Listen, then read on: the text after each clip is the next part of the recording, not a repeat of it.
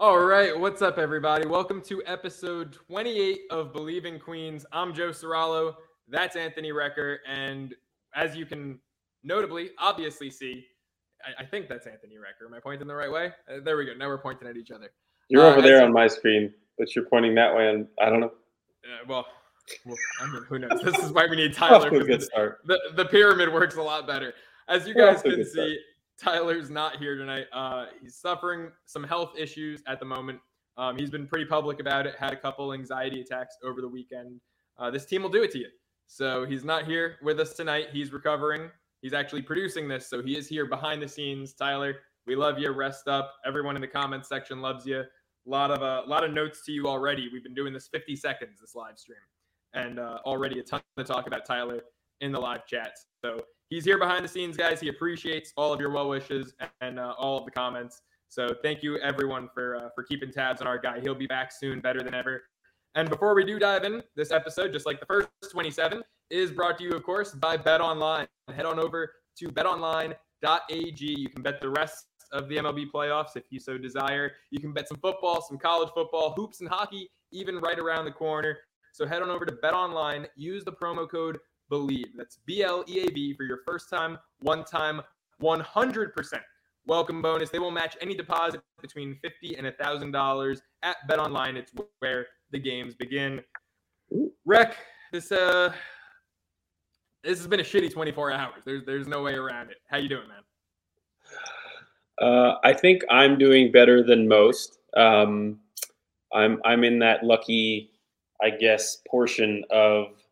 I'll still call it Mets fandom because I, I still root for them to win, but I won't say that I'm in that section uh, of fandom where I get that invested um, just because of my experiences and um, having played, and it's just kind of part of it. Um, but all that said, I mean, I, I, I got to hear from you first about how you're feeling about pretty much how this went down. I mean, I, I can defend how I was feeling before the wild card series, and then get into how what I'm what I'm feeling now as a player or what I would be feeling. But I want to hear how you're feeling as um, you know a lifelong Mets fan, someone who has lived and died and, and lived and breathed this uh, this team for for quite a while now. Yeah, you want to know how I'm feeling, Rick? Uh, let's see. Five months ago, I went through a really nasty, ugly breakup with someone who lived. No, in no, no. Hold on, hold on, hold on. Hold Was on. it was this Joe, breakup Joe. with your Tyler was this joined the breakup with your Wait, wait, wait. uh, was this was this breakup with your headphones because your your audio is terrible, Joe. Uh, yeah, that's why I'm cutting in. I'm cutting Tyler in. Tyler's coming in to save the day here. The, He's the pretty- man, the man with an anxiety attack has to come into this. Okay. All right. You you keep unplugging. We'll we'll let Joe reset. Okay. of course, of course, this happens.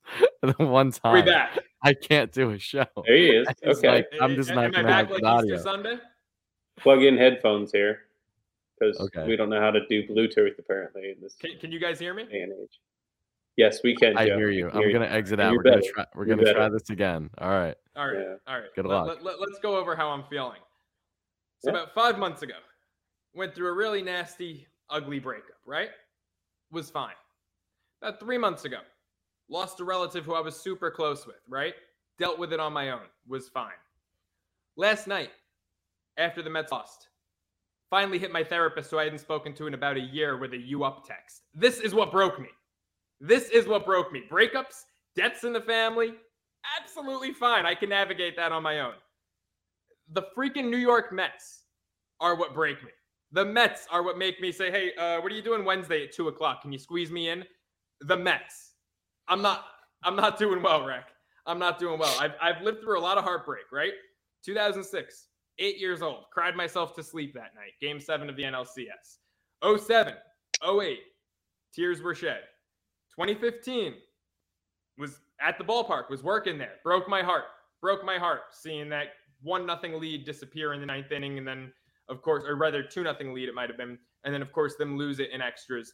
2016, watching from afar, being in college, being a freshman, felt helpless, felt felt destroyed seeing Gillaspie of all people hit that home run, right? This hurt the most because for 175 days we were in first place.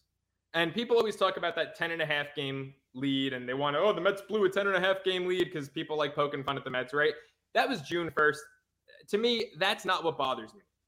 It was the seven game lead in August after beating the Braves four out of five, blowing that, being in first place, seemingly wire to wire, right? 175 days in first, six days in second. That's how the season ended up mapping out.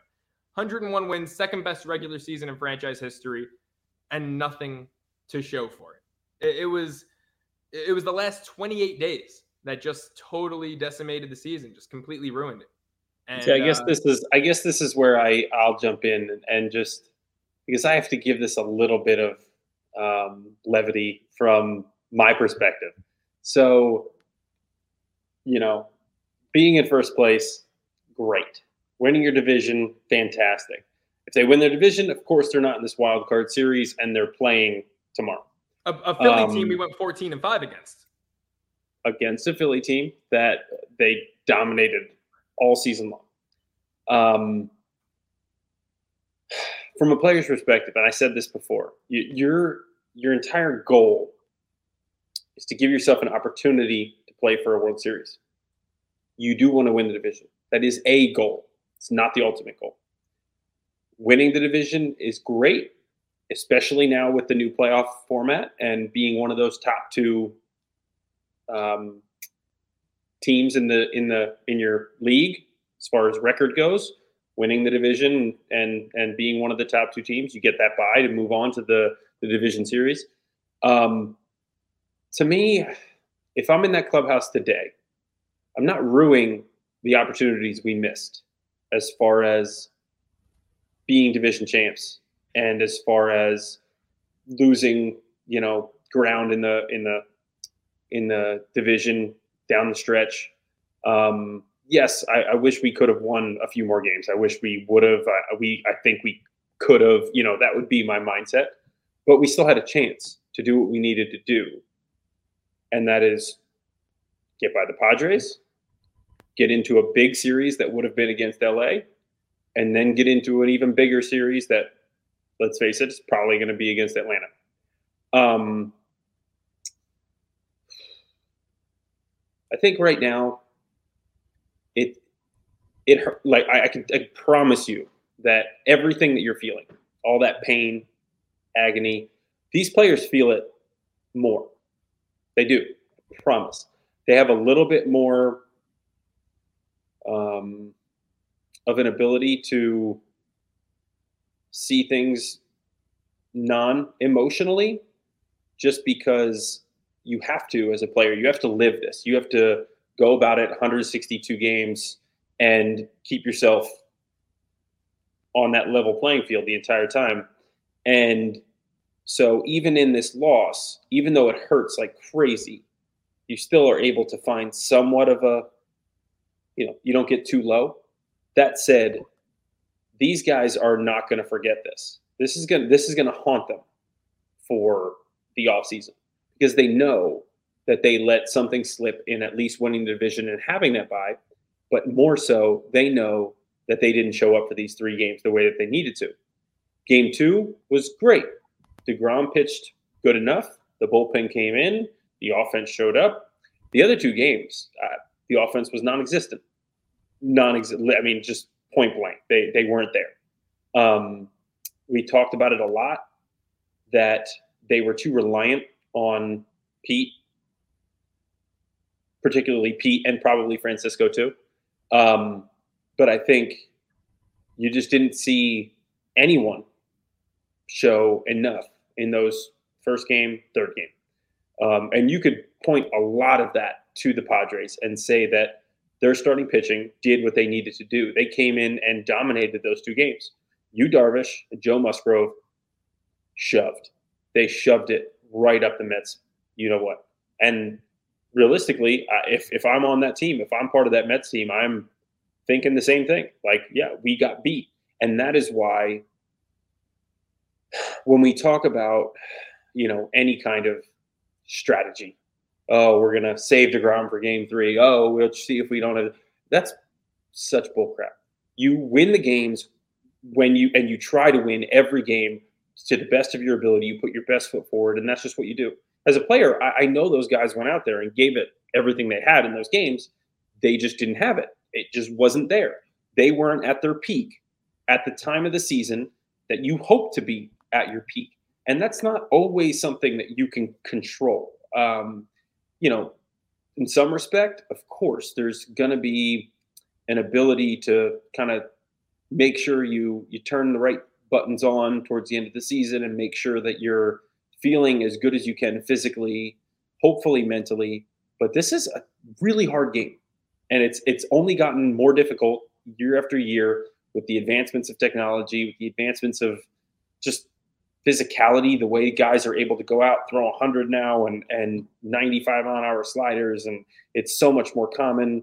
Um, you know, you saw it last night, Suarez from San Diego. I mean, I didn't even heard of this kid before this year. He yeah. goes over to Korea, figures some things out, has a surgery, comes back, and wee! I mean, nasty, nasty. Um, so when I look at this Mets team, I think the only thing only thing that I think out of what I saw for this year and what I saw at the end of the year. End of the year was disappointing. But what I saw this year, and I need to be more positive about this because that's the way I am as a player. Um, they took great strides forward as an organization. Now, what is it going to look like next year? Wow, I have no idea. Um, they have a lot of guys who are up for free agency options arbitration. Um, they're not going to keep everybody. If they did, it would cost a wow a lot of money. And although Steve can afford it, um, it wouldn't behoove them to bring back the same team. And I, I definitely don't think that they should.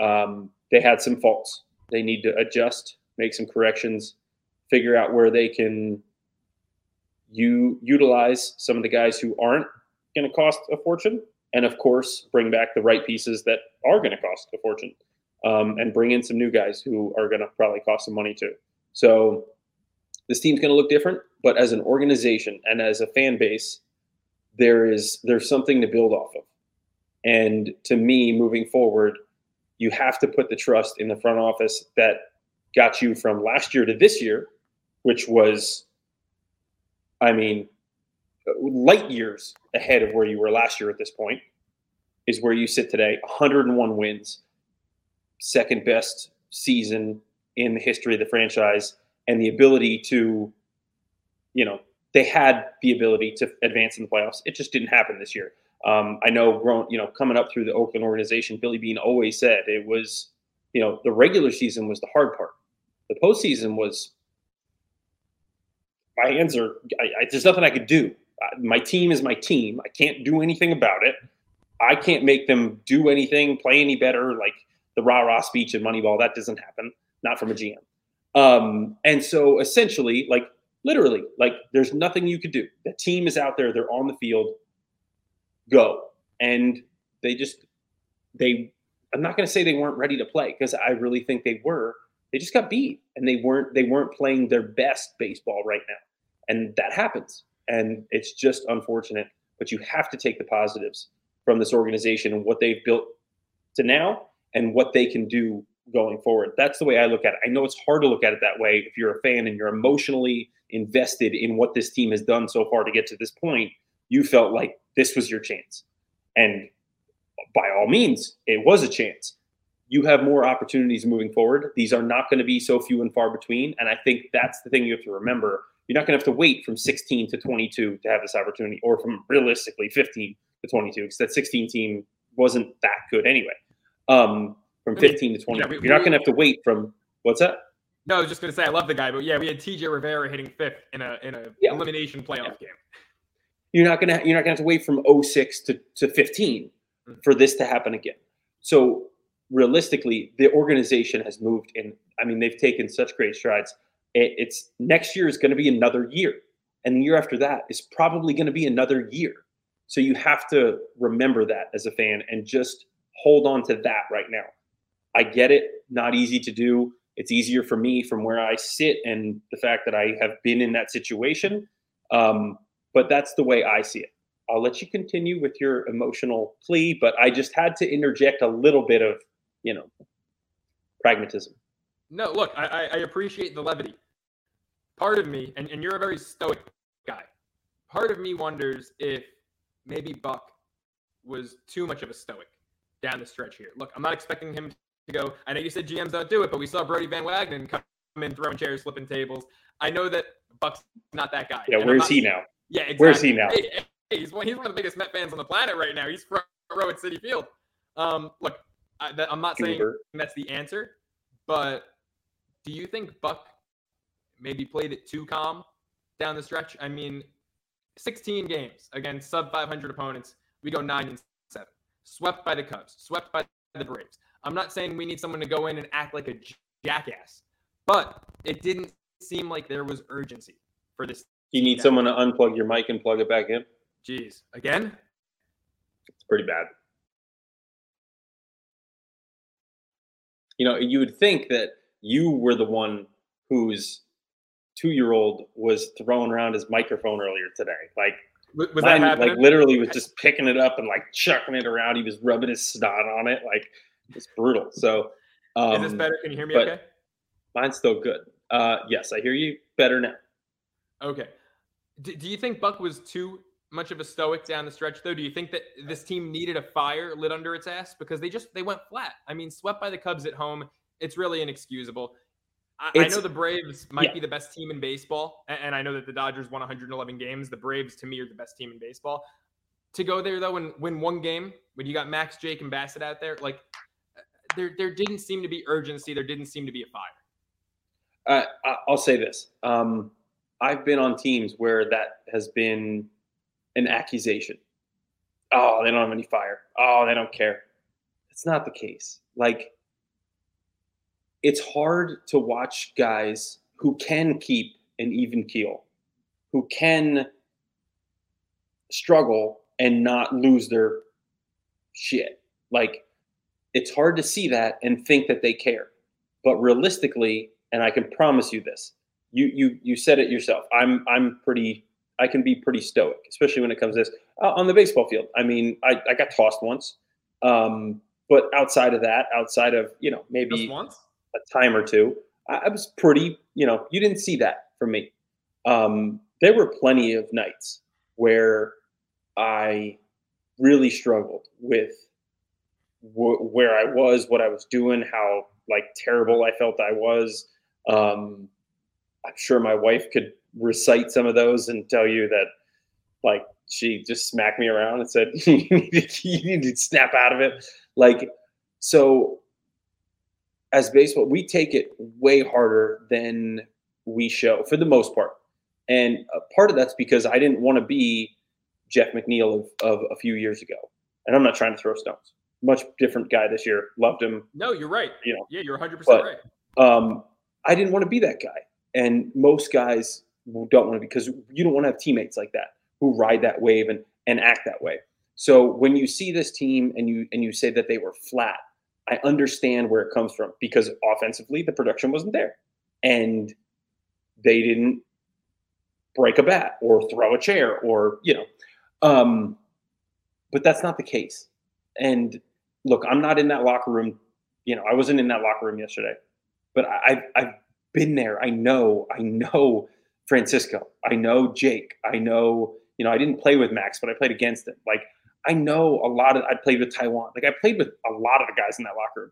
And I know their personalities. I know they're not just, eh, eh, we don't have it today. Oh, well, like, that's not what they do.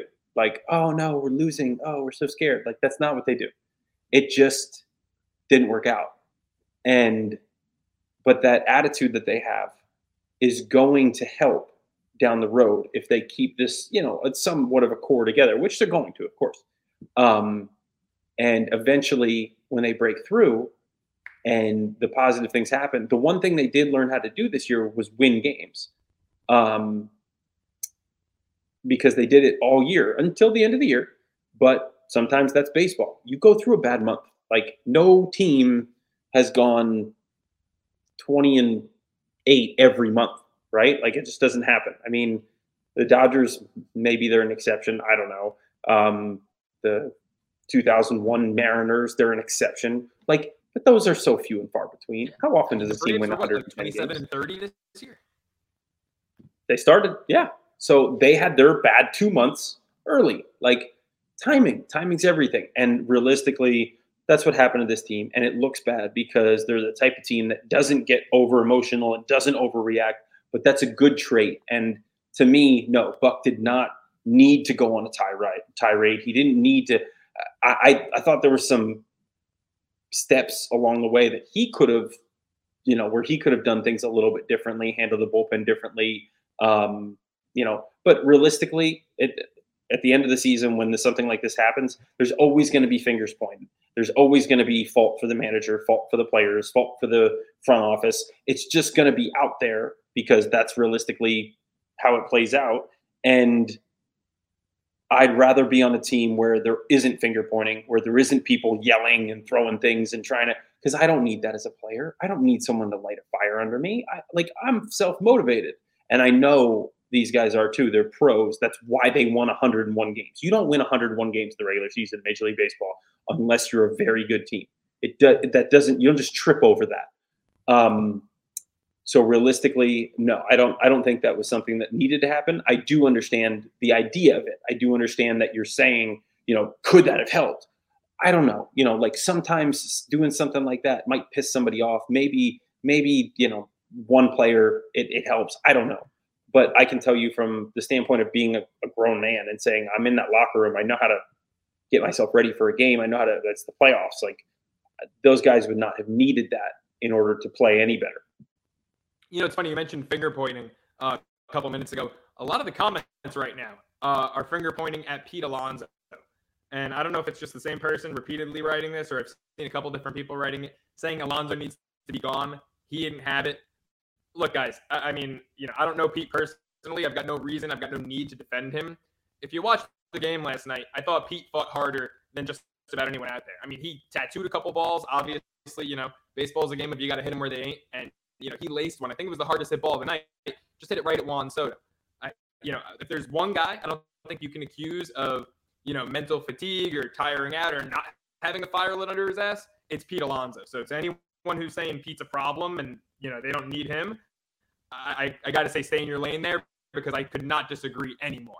Rick, I mean, you know, I think I'm gonna have you. I'm gonna have you unplug your mic one more time and plug it back in. And while you're doing that, I am going to um, Pete, of all people, does not need anyone to motivate him or tell him um, that he needs to do better. Like, I'll be honest, a couple years ago, I was on board with trading him, not because I thought he wasn't going to be great, but because I saw that this organization needed new players and that um, he was their best trade piece to acquire new talent. And so that was where my thought process came from in thinking that he could be on the trading block. At this point, they're not in that phase anymore. So no, I don't. I don't understand um, the idea of getting rid of a guy like Pete. He's he's too integral to what they're doing in that clubhouse. Um, because realistically, I think I think of Pete as this big dorky teddy bear who yeah. thinks he's like way cooler and way like than he is. And but that's okay. Like that's good. Like that's that that confidence is awesome. And um, I wish I had it. Like I wish that was a trait that I had, and I, I never did. I wasn't me. But that's what makes him who he is. That's what makes him so great because he doesn't even know like when he makes a mistake or or that well he does, but um, he just he's just so full of confidence that he feels like he can do anything. And realistically, that's something that's always good to have in the clubhouse. Um, I, I would I would never a guy who can obviously hit 40 home runs every year. Who look he's not he's never going to play good defense at first base. I, I, would like them to move him to DH. That's just what he is. Um, but he's obviously serviceable enough, so it's fine. Um, but he's he's evolved. He's become a better hitter. The guy I've watched all year this year is a better hitter than he was the year before. The guy I watched last year was a better hitter year than he was the year before that. Um, yes, his rookie year he came up and hit 50 some home runs. That was a part of being the league not really understanding him much yet and starting to make you know, and then they start to make adjustments. But now he's making adjustments back and he's realized that he doesn't need to be a, a 50, 60 home run strikeout or nothing guy. He can actually hit. He can drive runners in. He can find ways to put the ball in play, go the other way, do the little things. And so, no, I, I don't think at all that he should be um, considered a piece to move or get rid of. I think they have plenty of other pieces that they're going to move on from um, following the season, but we can get into all that stuff another day. Yeah, there's definitely going to be a lot of off-season discussion there. I, I do want to ask though, when it comes to this current team, part of the reason that I'm so hurt and and frankly sitting here baffled as to what happened last night is because it seemed like up until the last 28 days, the last four weeks, obviously everything was going right. But when you look at individual performances, right? Some guys who are pending free agents, others who will be back. But you had a career year from Pete, right? Set the mm-hmm. franchise RBI single season record. You had a batting title, career year for Jeff McNeil. You had a career year from Brandon Nimmo. Some people could argue Lindor turned in a career year on both sides of the ball. I think his WAR might have been the highest of his career, right? He's some people consider Lindor more of an MVP candidate than Alonso, and Alonso had 130 RBI. Four career years from guys in your lineup. You had Max, lowest ERA of his career, and then the obvious Edwin Diaz, upcoming free agent, with just an absolute lights out historic year in terms of guys he struck out. Does it leave you a little disheartened knowing that I just named half a dozen guys who had career years? And does it make you feel like, especially with two of them being pending free agents and one of them being damn near 40 years old, does it it leave you feeling like, shoot, maybe this was the best shot? Maybe they might not get a shot this good or as good as it was this year? No, no, because I think the way I see it, um, this organization, they did a great job fielding a team that could be competitive. I didn't think they would win 101 games. I told you last week, I, I said it at the beginning of the year when I was on whatever show, it doesn't matter, that I didn't think they were a World Series favorite. Um, that was because they weren't a complete roster. And could they have done more at the trade deadline to become a, a, complete roster and put a team that could have won the World Series realistically this year together? Yes. But I think they sacrificed those years I was just talking about in 23, 24, 25, 26, where I'm telling you right now they're still going to be competitive they would have sacrificed some of that time. And I, I get it. Like everybody li- wants to live in the here and now. And I, I don't disagree with you. But if this team was hot, they could still have gone on a run and potentially won it all. And realistically, based on everything that they did this year, they would still be set up to do really well next year and the next year and the next year and the next year. It just didn't work out this year. So let's not be short sighted in that. Let's not say, oh my gosh, they could have done more this year. Oh my gosh, they these guys had these career years. Who's to say that Pete Alonso can't go out and after all the adjustments he made, put together a, a very similar year? I have all the confidence in the world that he can. We've seen Jeff McNeil, I would say four out of his what three out of his four years now, full seasons in the big leagues. He's put together a year similar to this. Like it's not that far fetched that he could do something like this again. So I, I expect to see him, you know, continue to play well. Edwin Diaz, um, this was his best year, I, but I think he was great last year too. This was his best year. I think he was great in 2022, by the way. He um, was. He was. But realistically, this was his best year. Does that mean he can't do it again? No. Um, are they going to be able to all put it together again like this? I don't know. But the question is, or or not the question, but what I would say is just to kind of rebut that, they're going to have pieces in between them that are going to be better than they were this year. They're going to have young guys who can step up in some of these roles and fill holes or voids or you know uh, fill out the lineup better. Realistically guys uh, the, the catching spot was a, a, black hole offensively. It just was. Um, the Ed, eduardo escobar came on great hot late. Third base was a black hole for most of the year. We were talking about filling that all the way up until the trade deadline and past the trade deadline until he got hot. Everybody was wondering what they were going to do there um, the, the bullpen, we, we talked about it. Where's, you know, who's going to pitch these big innings? Where, where's it going to come from? There were a lot of holes on this team. And so realistically, I think moving forward, based on the fact that they held on to pretty much all their prospects and they're going to be able to move on from some guys, bring new guys in, they have the opportunity now to fill out the roster better. And so no, I don't I don't think this was a one-off. I don't think that this was their best chance.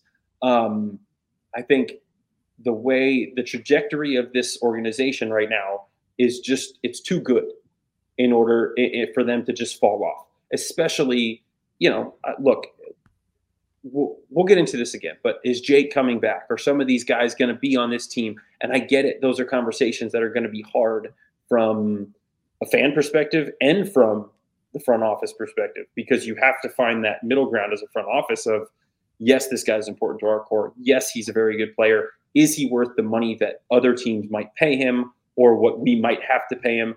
That's their decision. And I, I support that kind of logic. Like, I'm not going to, I'll be honest with you. When, and this isn't a, a bash on Max at all. I think Max was fantastic this year, better year than I imagined him having. Um, obviously, didn't end the way you wanted. But at the during the offseason, when it was posed to me, would you rather have Max at 43 million a year or go out and get two of uh, Gausman, Rodon, and um, Ray, who two of them you could have gotten for 43 million in a year AAV wise. Like, yeah, years would have been more, the overall money would have been more, but AAV, you could have gotten two of those guys for what Max costs for a year. And in my opinion, it was a no brainer. Max, cool. See ya. I take two of these guys just because of the depth that it adds and what it gives to your roster and the way your starting five look now. I mean, uh, it just it's crazy how much different it would have been. So realistically, I think that there's a way for this team to go about their business that's even better than they did last year because I think they they got a little bit excited. Uh, same way they did it over Lindor, overpaid. And, and look, he had a fantastic year, but he didn't. That mo- that money was crazy. Like that was only a handful of guys get that. Um, now he had a great year, and that's you know I hope he continues to do that. But I wouldn't give anybody ten years and that much money.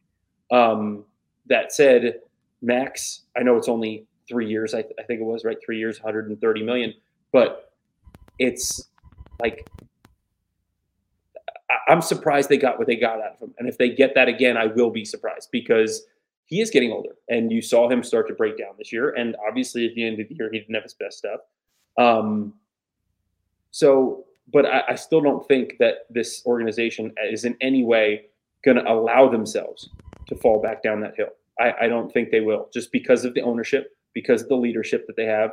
I trust Billy Eppler. I, like I said, I've, I've talked to him. He's a great, great person first, and then he's a great baseball mind second.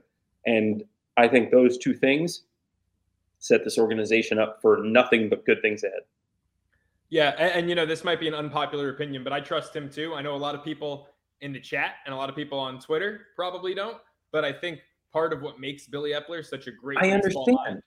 Yeah, like I understand. You're upset. You're upset. It's okay, but this guy, this guy just came in this year and he put this team together. Right? Like mm-hmm. not all this was here when he got here. He put this team together. And so I give him way more faith and way more leash to go out and do it again. Yeah, I mean, look, look at what the guy did in a matter of days, right? Wasn't it all in one week? It was Scherzer, and then I think it was the same day. It was Escobar, Marte, and Mark Canha, who was such an underrated and extremely important part of uh, of this Mets team all year. Look, I think Billy Eppler, what makes him so great at his job is that he, he made mistakes this year, right? The trade deadline, as great as an offseason as he had, he had almost an equally poor trade deadline but he's going to learn from that. And I think that he's going to go out and add the necessary pieces in the offseason. I think we saw it fail twice. The the whole DH platoon by committee, the JD Dom experiment didn't work, and then the Darin Ruf Vogelbach experiment didn't work. Even though Vogie provided some really fun, awesome moments, all in all, it just didn't work. I mean, it was great for a couple weeks, and down the stretch, it fizzled out and it fizzled out fast. I think Eppler is going to learn from that, and he's going to address that. You know, the catching situation. I, I don't think that this regime is going to be so quick, like, you know, maybe past regimes under the Wilpons to say, oh, well, you know, McCann's the guy we're paying, so he's the guy we're playing. You know, we saw that McCann didn't start a single playoff game. You know, I, I think winning really is the uh, the first and foremost concern with this regime, whether it's Cohen, Eppler, Buck, etc. And so, you know, I think catcher will be addressed. I think McCann might not be on the opening day roster next year. It might be Alvarez for his bat, Nido for his glove. And, and if we're uh, being honest, if we're being honest, and and I was the biggest supporter of McCann when they signed him. I was the yeah. one saying sign this guy. They should he shouldn't be.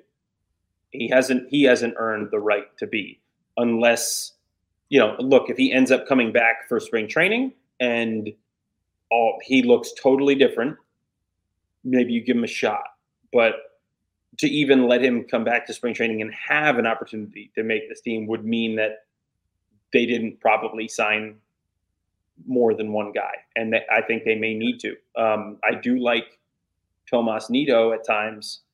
Towards the end of the year, he showed the bat came back a little bit, and obviously he had some injury problems this year, which may have contributed to what was going on. We don't know that. Um, and defensively, I love them. but realistically, they need more production out of that position. They need more consistency um, in other parts of their lineup. And yeah, McCann.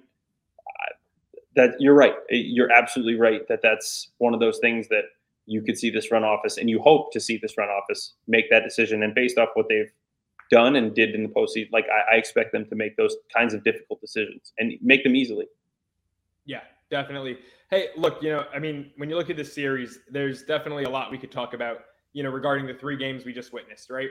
I mean, for me, one of the biggest question marks, one of the biggest things that just left me absolutely uh, just stunned was watching the productivity from the bottom of the Padres lineup the fact that you know Juan Soto, I mean Manny Machado had what one hit, maybe two hits the entire series. I think he had one hit. Uh, you know Juan Soto was held at bay for the most part, but it was like Kim Grisham and Nola came up and all hell broke loose. I mean that was baffling for me. They were just you know everything that could have gone wrong went wrong, right? Sometimes we just got to call it how it is, and nothing went right for the Mets down the stretch. Nothing went right for the Mets this weekend. The one thing that I do want to talk about, because everyone's talking about it, and I want your take as an ex MLB player yourself, Joe Musgrove. Now, I'm going to preface this by saying I'll be the first one to say the Mets lost last night because they had one hit, and nothing, nothing changes the fact that the team had one hit. I don't care what was on the ball. I don't care if it's spider tack. I don't care if it's icy hot. The team had one hit. They gave up six runs. Nothing's going to change that. But I do want your take on what you saw, on what Buck did in challenging that. I mean, I have a very strong opinion on on, on everything that happened, um, but I'm curious as to what you have to say because I'm sorry, you know, that was not sweat. That was clear as day. That was not normal human sweat. There was something going on there. So, what do you think it was? Uh, it, it looked funny. Like it looked weird. Um, you know, I was I was on Twitter with like everybody else. I saw the pictures. I saw people tweeting about it, and I didn't, you know, you could see it on TV. You know, as soon as I saw the pictures on Twitter, I was like, oh yeah, his ears are kind of glowing. They are kind of red and shiny, and it's interesting, kind of weird. Um, I thought if you're gonna challenge that, if you're gonna, you know, shoot the moon on that, like like Buck tried to, why did it not happen until the sixth? Um, if it was a matter of spin rate, if it was a matter of um, seeing some of those pictures, which I think I saw him in the second or third inning at the very latest. Um, and clearly, I, I, think someone in it, whether it was the front office or coaching staff or player, saw the pictures on social media too and said, hey, we should probably look at this. Um, why did it take so long? That would be my only gripe. Um, I have no problem calling for that. I have no problem that nothing came back. And I believe that nothing came back for a reason because he wasn't cheating.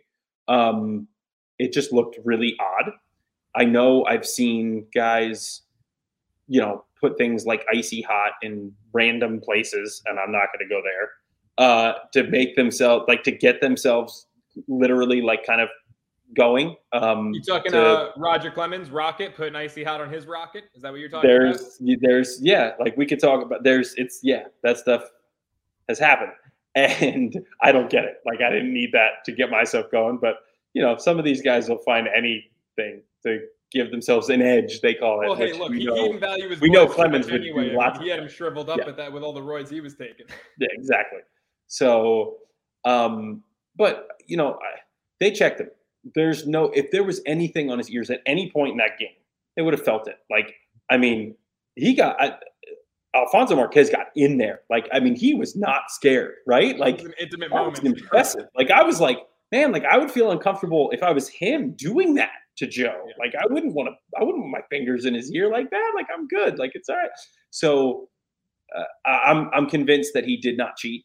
I'm convinced that he just had good stuff. Um, but if you're going to do it, it should have been earlier.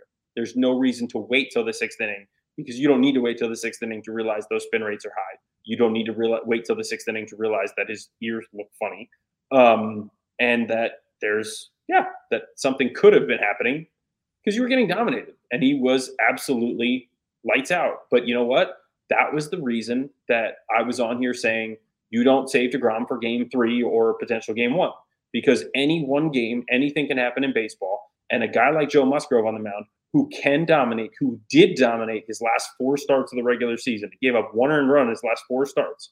Guy was lights out. He can come out and beat you any day of the week. Doesn't matter who you have on the mound. Doesn't matter who's in your lineup. And that's that's what happened.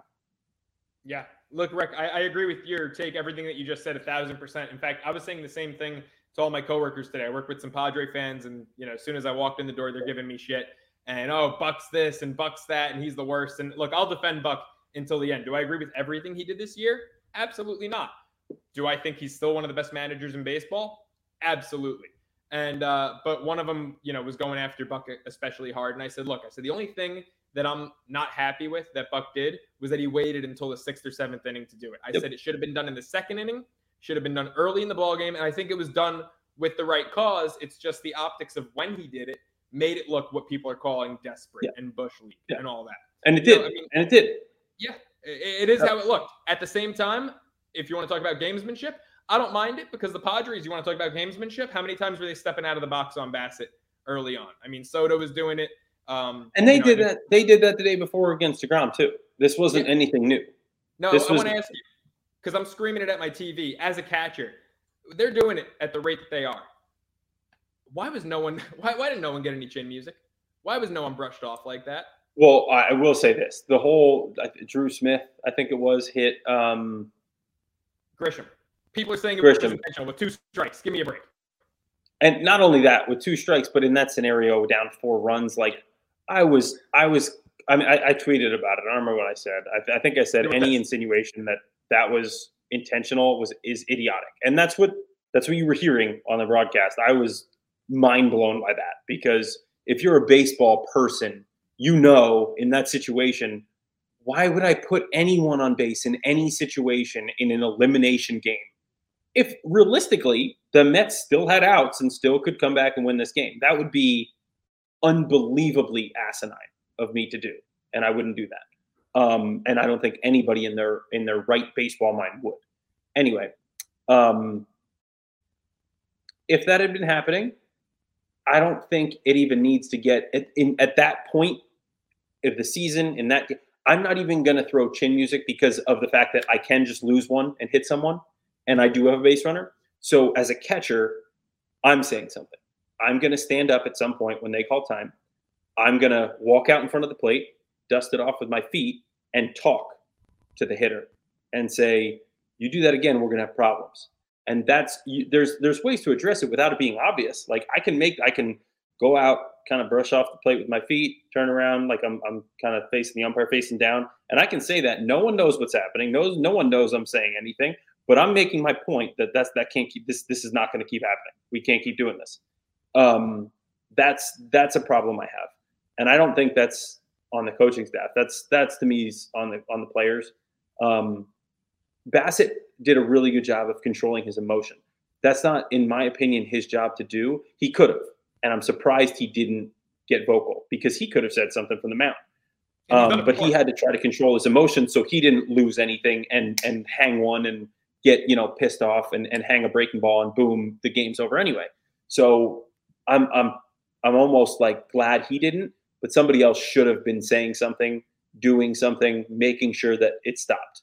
Um, but I don't blame the Padres for what they did. The Mets were working quickly. They were trying to get them in the box.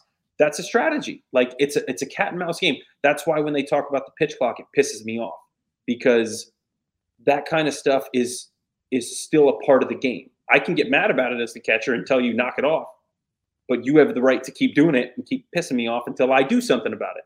And that's like kind of what I'm gonna miss about the game because now all of a sudden it's going to be the umpire clapping at you and going, "Oh, get in the box, get in the box." Oh, strike one. Like that. That I over. I, I, I saw that in the minor leagues. It was a joke. Um, I'm I'm a fan of we're we're grown men. We can handle it, and we'll figure out how to deal with it. And if it ends up coming to you know brushing someone off, that's what it comes to. If it ends up coming to me saying something and making my point, then we can do that and see where that leads us. Um, but realistically, that's to me, that's how it should have been. Yeah, I'm, I'm with you once again, with you 100%. Rec, I, uh, I appreciate the insight. I think we got Wardy back behind the scenes here. Uh, you know, look, unfortunately, not much, uh, not not much positive stuff to talk about in this one, but a lot of good insight nonetheless. A really good season nonetheless. I know feels empty. Everyone out there watching, everyone listening, trust me, I feel empty right now. I mean, Rec, I don't know if you feel as empty. I feel really empty right now. I do. I trust me. I get it. Like I, I was. I don't get as emotionally invested, but I was invested in this team. Like I, I thought they were at least going to go on a run. I did not think it was going to end now. Um, I, I was looking I forward. to play our first playoff game yet. yeah, I was looking forward to the series against LA. I really was because I, I thought I thought of all times that was going to be when this team really showed themselves, even if they lost. It wasn't going to be in three games. I, yeah, I did. This is my thought that it would go five, and it would be a heck of a series, and it would be one that you would say we lost, but we lost to the best team in baseball, and we fought our butt off. That's how I thought it would go out, and obviously, wasn't anything close to that. So it's tough.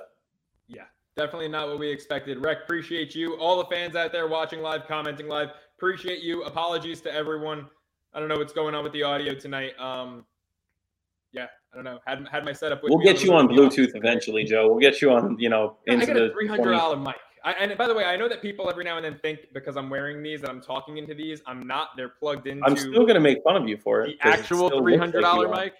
I don't know what the deal was today, but I appreciate all of you. Rec, appreciate you. Tyler, appreciate you, and we're all thinking. We love you, Tyler.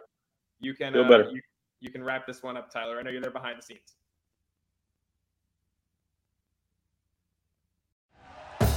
Thank you for listening to Bleav. You can show support to your host by subscribing to the show and giving us a five star rating on your preferred platform. Check us out at Bleav.com and search for B L E A V on YouTube.